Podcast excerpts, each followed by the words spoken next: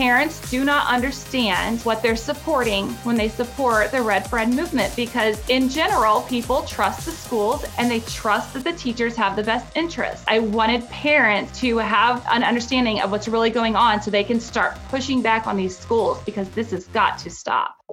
Welcome back to Fearless with Mark and Amber, the intersection of faith, family, and filmmaking. If you guys have been on the journey with us for a while, you know that we are just starting a new film called The Mind Polluters. And we have been learning and diving into all things comprehensive sex ed and social emotional learning. And today we have a special guest with us. It is Jennifer McWilliams.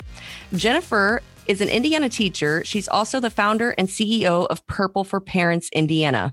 In fall of 2019, Jennifer took a job as a Title I teacher at Frankton Elementary. And as the school year started, Red for Ed, a national movement for the teachers unions, was in full force. Jennifer began researching what was behind Red for Ed and was disturbed by what she found. The information supporting Red for Ed was extremely misleading, and many policies hurting public schools were being pushed by the union. So she began Purple for Parents Indiana to bring awareness to parents and communities in order to protect children and parental rights in the education system. But wait, Jennifer, your story doesn't stop there, does it? No. No. So she also, a few short months later, in February of this year, 2020, you were terminated from your teaching position for expressing concerns um, about the social emotional learning program at your school. You now have a First Amendment federal lawsuit to defend your constitutionally protected right to free speech. And you hope the successful outcome of your case will empower other teachers to speak up and protect children in the education system. Jennifer, welcome to the show. Thanks for having me, Amber. Oh, of course. okay, so we have a lot to unpack and talk about here today. But so tell me really quickly, and our audience who's listening, so you how long have you been a teacher? So I I actually graduated with my degree back in 2006, but I took a lot of time off because I stayed home with my kids. Yeah. Um, and, and in between there, I had I had worked at the school kind of off and on just as a instructional assistant, but I had not taken a a a teaching job until 2019. Right. And so and you got to think 2019 school start in August correct? Yes. Yeah. And then you were actually let go in February. I was. Oh yeah. Oh my goodness. So what but which is great because I mean, I don't want to say great, but I'm just saying you were aware enough mm-hmm. and could discern that these things that are being taught are not right. So tell us a little bit about that situation and why sure. and how you got fired. So, since there was so much time in between when I had graduated and then from when I took an, a teaching job in 2019, just last year, mm-hmm. um, there was a lot of things in education that changed. That's when the Common Core came in and um, this social emotional learning. So, I took a, it was a Title One teaching position. So, I was doing reading intervention. Can, can you tell us what Title One is? Mm-hmm. Is there so a specific- it's a yeah, so the schools um, that qualify for Title One, it's a government grant program that you I don't I'm not sure what the cutoff is, but so many children in the school have to fall before behind the poverty line, and so then you can bring in this Title One program. And so, so I worked with so you were working with kids like at-risk kids and mm-hmm. and low income poverty level children? They didn't have to be um, low income but that's how the school um, qualifies for that grant. Okay. And so um, i see. I worked with four other teachers and we each had groups of children that we worked with all day. So i had kindergarten through sixth grade Mm-hmm. And so throughout the day, I would have 30 minute um, slots where they would come down and I would do reading intervention with them uh, for the students that needed the extra support. When I started the job, I was uh, obviously very excited to to get my career going after sure. it's been a while. I have a I have a 14 year old, so it's it had been a while. At the same time, the Red for Ed movement was picking up steam.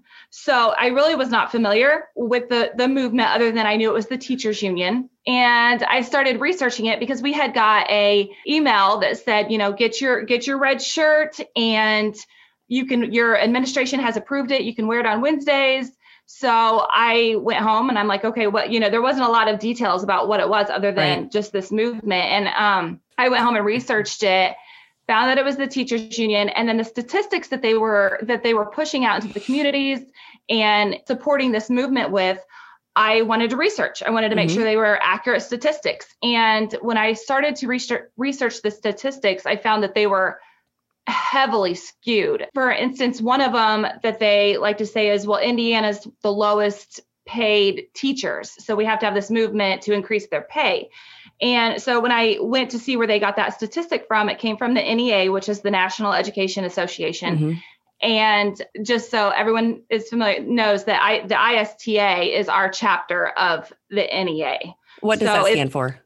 The the Indiana State Teachers Association. Oh, okay. Okay, so the ISTA here in Indiana is the NEA, the Nationals, the chapter. Education. So it's all the mm-hmm. same thing. Yes. And they had taken this, these statistics of teachers' pay across the nation, and they did not factor in things like the cost of living, which is massive. Uh, so if you it makes compare, a big difference. If you compare our pay to someone in California or Illinois, that, uh, right, like even right. states right next to us, because our state is more fiscally responsible than than those states, mm-hmm. and mm-hmm. so th- they're just not accurate statistics. So that really was a red flag for me. So then I started digging more into the statistics and found that they were all heavily skewed and, did not take into you know you can you can you can make statistics whatever you want. Right. really. You Depending can, upon you, the data you use. Exactly. Mm-hmm. And so I found that that's what was going on. So I was trying to research what was really what what is what are they trying to do other than more pay? And they they were pushing for more pay, less accountability. And then the other thing that they're doing is getting behind candidates that would push their policies into the schools. And I realized I was researching what policies that specifically the teachers unions are pushing into the schools, and I found that it was the comprehensive sex ed, the social emotional learning. So a lot of things that I personally do not agree with. Well, and I don't even I don't even know where to begin because it's hard for me to even fathom that people want to get behind this. But I mean, I I know that we all have different values, mm-hmm. but still these are very dangerous and corrupting curriculum that they're talking about. Okay, yeah. so so let's get into what you've learned with the social emotional learning mm-hmm. and the comprehensive sex ed and how they how they go together. So when I had started my school was in the third year of their social emotional learning program. So it was So this stuff was, is fairly new. It is new. Yes. And so it was going, but it is a process to implement these programs. So I had to you know, obviously I, w- I was given a class to teach this social emotional learning to, like all the teachers in the school are. And again, just like the union, I wanted to research what this was about because it seemed very odd to me. I just kept thinking there's something off. You know, why are we teaching this when we have last year a statistic came out that only less than a third of our eighth graders are proficient in reading and we're worried about character education social emotional learning when I started to research, I found it, it, comes from a place called CASEL, that's C A S E L, mm-hmm. and it stands for the Collaborative for Academic, Social, and Emotional Learning. Sounds and, good, right? Sounds uh, right, important. Right, right. Uh, of course. Their definition of social emotional learning is it, it is very long and actually recently they have added to it but it is full of all the all the buzzwords you know they want equity in the schools and they push for five specific competencies through social emotional learning those are social awareness self-awareness self-management decision making and relationship skills mm-hmm. and they say that through social emotional learning, they need to teach children all of these skills in order for them to be successful. Now, I'm going to break it down for people in in so you can really understand what they're doing. They are they want to influence your children's attitudes, beliefs, and mindsets based on very radical progressive ideology. That's Which what it totally is. totally flies in the face of anything faith-based or biblical. Yes. Yeah. Mm-hmm. Yeah, exactly. And just undermine, un- undermining parents and their the family structure. Yes. Uh-huh. And they talk a lot about educating the whole child and when they talk about the whole child that's what they they're talking about is their belief system their mindset. That is not the place of the school. And so i became very concerned about that because when i was teaching and i look at those children every single one of them are coming to school to learn so they can grow up and be individuals in society. And it is not my job to push my beliefs on that child. Right. Not not in a public school Right. Right. Um, so I, I was very concerned about it. So I continued my research on it. And they talk about, like I said, the whole child, but it is also an entire school culture shift. So when schools adopt these programs, they want the schools to transform the whole culture. And they do this by using brainwashing techniques. Okay. The the oh, this is fabulous. Is, parents, um, listen, parents and grandparents, listen up. Hello. Yes. Because okay, yeah, wait, they, let, let's time out for a second. So sure. you actually had a class to teach you how to teach your kids, and all of the teachers are being taught these methods. I actually did not get the the the training, but that I had some teachers went through some training for it. The class uh-huh. that I was talking about was I I was actually given a class of children. So not only are they bringing in this character education, which is really a, a psychological manipulation of these children, mm-hmm. they're, they're having teachers that are not trained to deal in that area uh-huh. influence these beliefs on the kids. And what I had was I was at a elementary school, so we had kindergarten through sixth grade, and I was given a class that was that had children from every grade in it kindergarten through sixth grade and the kids would at, for the last hour of the day. This is not every day. So this is, these were what they called lead days. They would have the children come into the other classroom and we would do things like role play with these children. And oh. we would give so you would give them an, a scenario and then you would have these children decide maybe as a group or you would group them into separate groups and they would decide what, how they should handle that social situation. That you would have sixth graders of course influencing the little kindergartners on mm-hmm. what is socially and politically correct. So we've got a big group think thing going on here. Yes yeah, oh it, my word. Okay, I'm trying to process this because I think I when when did the schools become counselors? Like the whole school become, you know, psychologically equipped to lead children in this way? So even though I have the classroom and that did not happen every day, that was just here and there when they had these big lead days. Mm-hmm. The social emotional learning actually is incorporated into ev- their every single day. So when I said that they were using brainwashing techniques, they use a ton of propaganda. My school was completely remodeled and all of the every single hallway, the billboards, the signs, all incorporated the language of the social emotional learning can you tell us? Can you tell us what some of the language is? What What did that look like in your hallway? Can you describe what they are, like what you were seeing? Sure. So just so parents know that the the social emotional learning programs come under many different names. Mm-hmm. Okay, and they all work a little differently, maybe, um, but they all surround the same skills and competencies because your school may not have what mine was called um, it, it, the language is manipulated, but it may not be the same words. So in my school, we used a program called Leader in Me, and they wanted the kids to adopt the skills such as win win. And which sounds good on the surface. It does. It, it, sounds good. And really, what it means is compromise, right? Mm-hmm. So if you and I were working at a business as adults and we had a project, we would need to compromise, we would need to win win for the for the goal, for the right. greater. But in a school, when they are teaching children these skills, the children do not understand when it is appropriate to apply that skill and when it is not. And they are teaching the skills such as win-win to the children as ha- this is how you get through life. You need these skills and you apply these skills in your everyday life through all of the situations. So when you come to a difference with someone, you need to win-win. Um, again, still sounds okay.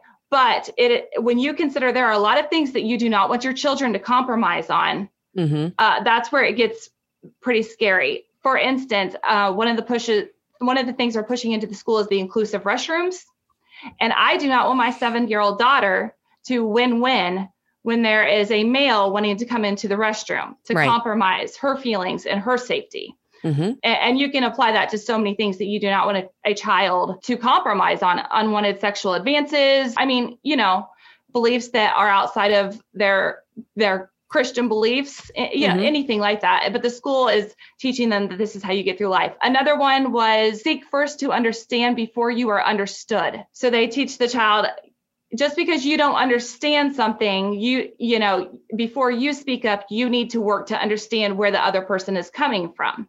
And specifically, there's many issues that this surrounds, but social emotional learning really pushes social justice issues. So I think LGBTQ agenda, mm-hmm. um, the Black Lives Matter, mm-hmm. critical race theory. So they mm-hmm. want do lessons so that my child who is white can understand why she is racist. Oh, that that is. white fragility is just yes. all over the place. Uh huh. Yes, yeah, it's it's horrible.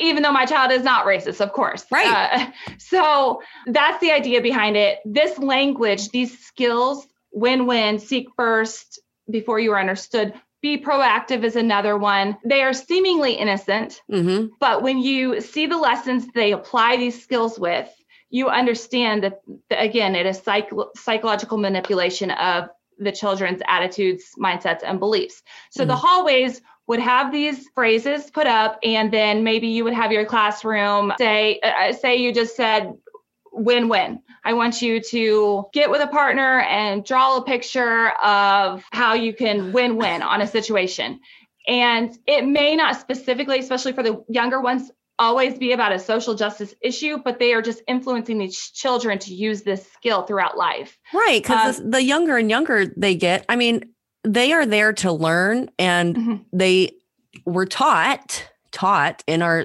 you know school at home to listen to the adults and so they don't really know how to discern at that point what really is the best decision to make i mean right. if you if it's if it's more about how i feel then my feelings can misguide based on the experiences i've had in life yes Exactly. I mean, wh- what is true? There, where does your truth come from? Right, and, and who who should be teaching these children? Uh, the government should not be teaching the children what how to handle situations other than when they're in the school just like it used to be you know you follow the rules and you be respectful to people and right. what's wrong with the golden rule. Treat others how you want to be treated mm-hmm. and and leave it at that. And, and guess what? It's from the bible. It's oh, from yeah. scripture. Ultimate authority.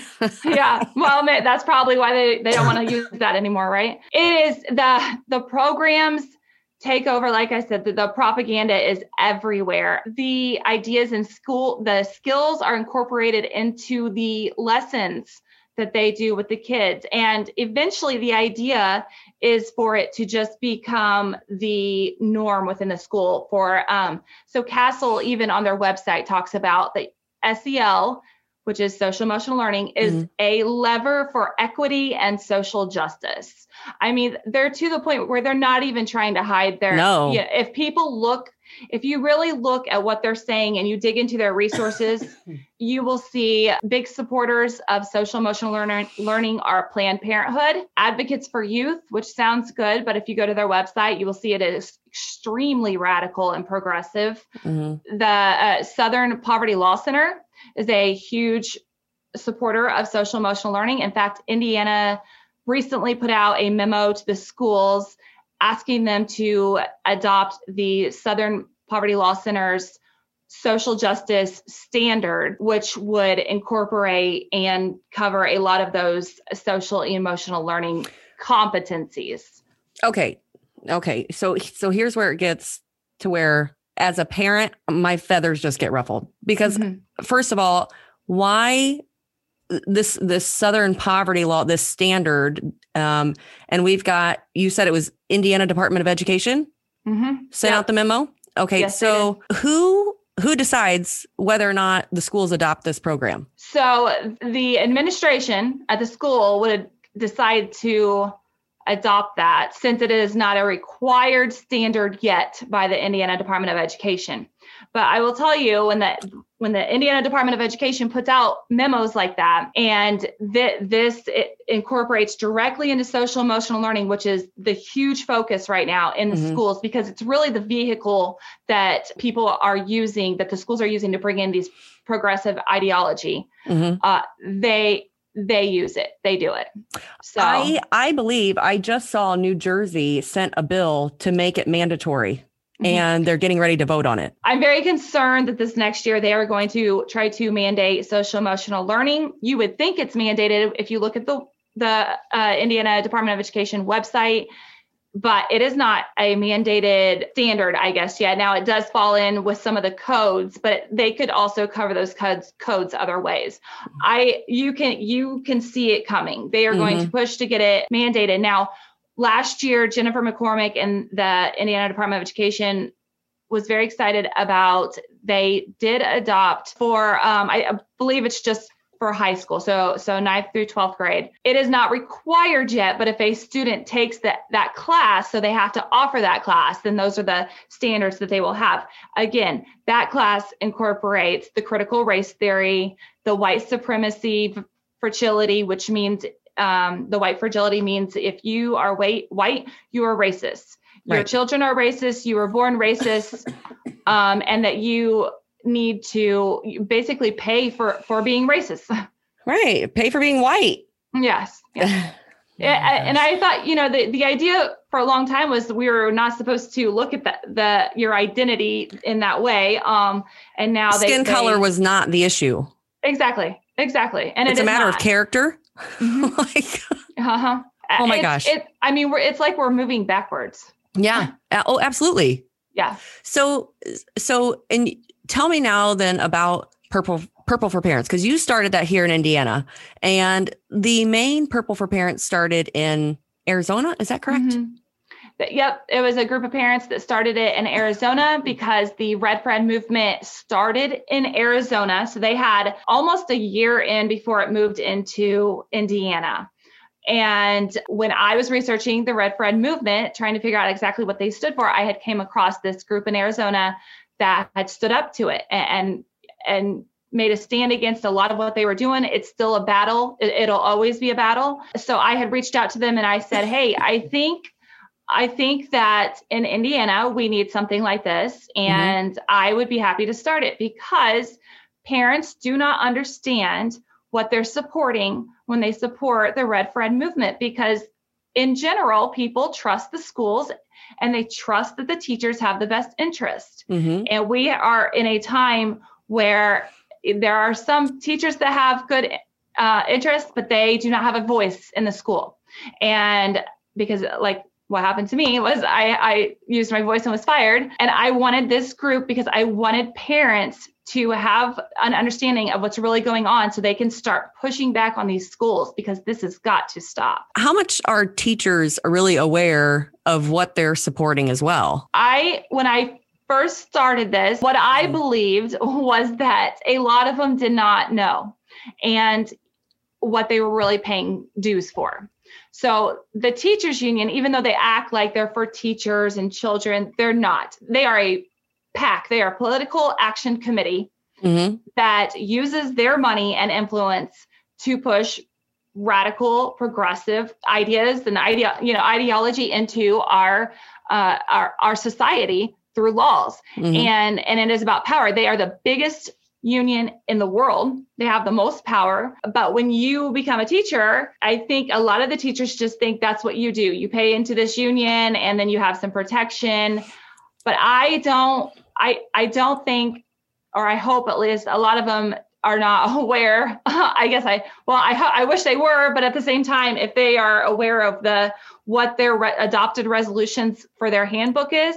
But here's here's interesting. I'm gonna I'm gonna follow up with what you just said because okay. I went and I downloaded the NEA's handbook, 2019 handbook, because I think you were the one who suggested people go and, and read it. Okay. But just from the executive director of the NEA, he says, quote, we can't shrink away from people or partners, just the opposite. This is a time to lean in. I just love that. Everybody uses uh-huh. lean in these days. This is a time to forge deep relationships with all who share our values, recognizing that our core values are timeless equal opportunity, collective action, professionalism, democracy, partnership, and a just society. NEA has been at the forefront of some of the nation's most important movements abolition, civil rights, women's rights, gay rights. These movements helped shape who we are as an organization. And if we live by our values, our legacy will place us on the right side of history, whether it is immigration, gun violence, school funding, or economic justice. And here's where it gets, uh, I just, this last part gets me. Our union demanded an end to child labor and said that every child should be in school, not working in a factory. Our union put a stop to firing teachers when they became pregnant. Our union was the first union to have a comprehensive statement in support of same sex marriage. NEA is made from tough, righteous stuff. Our organization has a true calling and a clear purpose to keep fighting and keep educating for our students, for our union, and for our democracy. Yeah. Okay. So, um, when did all of those things become become the job of a teachers union? Uh, yeah, I was floored when I read through their handbook. And last year, the NEA at their annual meeting voted down a proposal to put the um, I, I can't think how they worded it, but it was the best education for all students. They voted that down as a resolution, but instead they voted in to support the Me Too movement, abortion, the open borders. They are for reparations for descendants of slaves. They are they they supported the impeachment of Trump. They are this is the for, NEA. This, this is, is the, the NEA. National Education Association who who i- is basically over all of the teachers in the United States. They also voted in um, the support of Black Lives Matter into the schools, which is now happening, of course, through social emotional learning. As I said, that's the Mhm. vehicle for all of these things. Yeah, because Um, if you go on CASEL's web- website, I was actually on there yesterday, and they've got this this uh, it says new exclamation point exclamation point social emotional learning, and I'm like, oh my gosh, like we're Yeah. so proud, like we Yeah. have social emotional learning. the the focus of the the union, the movement, it has nothing to do with educating these children. Nothing. It- it- they are turning children into little social justice warriors. They believe that it is their job to influence the children and not the parents because they believe they know better. Mhm. And so now we have teachers paying dues that is has empowered this movement Oh, absolutely. and I keep and I've said several times they are their own worst enemy. So Mm. for the teachers that really do want to get back to teaching kids and you know want a good paycheck for good performance, I, I think a lot of parents would support that. But Oh, instead absolutely. they're they're paying dues to the union that to is corrupt our kids and generations. yes, yep. And then spend and then push these programs like social emotional learning, which is extremely expensive. Extremely. These programs are very expensive. They're pyramid schemes. The people at the top get, you know, massively wealthy. And so that money doesn't come down to the teachers. I, they're their own worst enemy when they Mhm. when they're supporting that. Yep. And that's why I that's why I could not come home and look at my children and and look at other parents that I have respectful that, for and that are trying to teach their children and do right in this world and not speak up when I had this knowledge. And that's why I started Purple for Parents because I wanted p- teachers to have or parents to have the truth. Amen, sister. And I'm so glad you did. I mean, because Yeah. I, I had no idea before we before we started this project. I'm like, I have no idea what they're talking about. Hey, so y'all are along for the ride. You get to learn along, right alongside with us. Yeah. Oh, so is there is there anything else you want to add about the social emotional learning? Uh, I so yeah. Let me let me add this. This is another scary part of it that parents need to be aware of. They are in order to in, to bring these programs into the school. They use uh, data collection through surveys on our oh children. my gosh, we literally okay, folks. I'm not. Our kids are not in the public school system, but we did just go through a survey type thing, and I said, "What is this for?" Yeah. Sorry, go ahead. No, you're fine. Well, uh, we've actually found where these programs are starting to pop up in um, we found them in catholic schools we have found them in christian schools i just people are not aware of what's really going on mm-hmm. so they they do these surveys and they're mental health surveys which i unless i am aware uh, and that my child may need it and if a child needs it okay but a parent should be in control of who is doing these surveys what is the purpose of them who is it serving Yes. I mean, what is the agenda? Exactly. so, so the schools will do this, and they have found a loophole, a, a gray area that they are able to do these surveys without parental consent on these children. Now they are aware that there are some surveys that are that they cannot do that would be against the law, but they are finding the ones that they're that are in that gray area, the loophole that they can use. They survey these children, and again, just like statistics, the the survey will have a you can form those questions. They're often very leading questions to get the information that they want. And mm-hmm. then they will justify bringing in these programs. Okay. So if you have, you do a survey on children on their identities, the school can then take that data and say, well, we have, you know, 10% or whatever of our children that aren't sure about what their identity is or are confused about it or would like to reach out to someone and talk about it. So we need to bring this into our school, uh, these programs and these lessons to help everyone understand what it, what it is. And that's what mm-hmm. that's what they're doing. So then they also take so our Indiana Department of Education requires schools to collaborate with a mental health institute with this data again without parental consent so they they do these surveys for whatever they're looking for. They take the data, they give it to a mental health provider, and then between the school and the mental health provider, they place children into what's called a multi-tiered system of support, MTSS.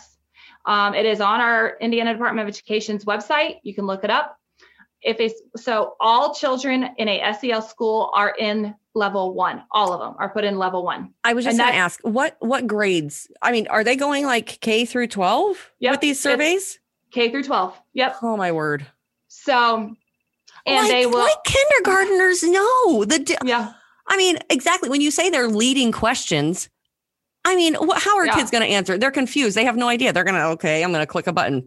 Right, right. My oh yeah, my my child would be so confused at those questions. Some of those questions. Um, they will also do um, the data collection off of it, it, may be a survey, but they may also just do it off of um, observations. They may do it off of an interview with a child. Maybe a child's acting out a little bit, so they'll bring a child into the office and and do an interview to get the information that they're looking for. So they put the children. All of them are in tier one, which is the program itself, mm-hmm. and then they will identify the children through the surveys to place into tier two or tier three. And tier two is for, um, they will group children, it is for small group interventions based on whatever beliefs they feel they need to interview, uh, interfere with. Mm-hmm. And then tier three is for very specific targeted intervention for children and there's really no guidelines so if parents want to know well what what puts them there there's there's not that's between the school and the mental health provider to decide what they want what where where they want to push that child and they so believe, we're just labeling kids we're just labeling oh, yeah. them with issues mm-hmm. and this data is also plugged into a state and then national and, and and likely global data that what concerns me very much well that this data on these children will follow them through life and you can see what what will happen with that mm. right later down the, hmm. This was supported by the obama administration and one of the things that he spoke about was well when there was a school shooting that we need mental health for the community and the children and he spoke about needing data to support uh, the mental health guidelines for your Second Amendment. Mm-hmm. So, you know, maybe a child's having a rough couple years. It happens. Things happen. If there's a sure. divorce or something, right? So circumstances. I mean, life happens. We all Absolutely. deal with it, even as adults. Yep. So, but years down the road, if we don't get this stopped, they're going to be able to use this data to tell these children when they grow up and are adults. You have a past history of of yes. XYZ and you're not safe. So we're just going to lock you up. I mean, you're just you're just right. a criminal. Or we're going to take away your your second amendment right or you can't um I mean, you uh, name uh, there's it. There's some really scary stuff out yeah. there. Yeah it's it's just all very very scary stuff that they're mm-hmm. that they're doing and it does not belong in the schools and and parents have got to start speaking up and even if your child is not in the system my children are not in the in the government school system but when they grow up they are going to be in a world of adults that are have been fully indoctrinated to to believe this radical ideology and they are going to be the minority and, and that's that's also scary. So mm-hmm. even if your children are not in the system, we need everyone to stand with us against this. It is not right. Oh my gosh, Jennifer, this is overwhelming. Thank you so much for coming on the show today. How can people find you and find Purple for Parents? We're on Facebook, Purple for Parents. We have a private group that you can join, answer a couple questions, and you can join. We have a ton of support and information in there. We also have a Facebook public page. We have a website, purpleforparentsindiana.com, and um, we, w- we would love your support. We need, yeah. we need everybody. yes, yes. Well, thank you for being on the show. I know this is not going to be the last conversation we have because, oh my goodness, there's a lot of work to do. Yes, yes. Thank okay. you so much. Thank you. Thank you for listening in to this eye opening conversation about what's being taught to our children through the current education system. If you'd like to learn more about our current documentary film project, The Mind Polluters, or to get involved and lend your support, visit themindpolluters.com. Together, we are making a difference. Look for the link in the show notes. And as always, thanks for listening and joining us on this journey. Be sure to leave a review over on iTunes and subscribe to the show on iTunes, Spotify, or SoundCloud. You don't want to miss any of these informative conversations we have coming. And as always, you guys have a wonderfully blessed day. We will talk to you next week.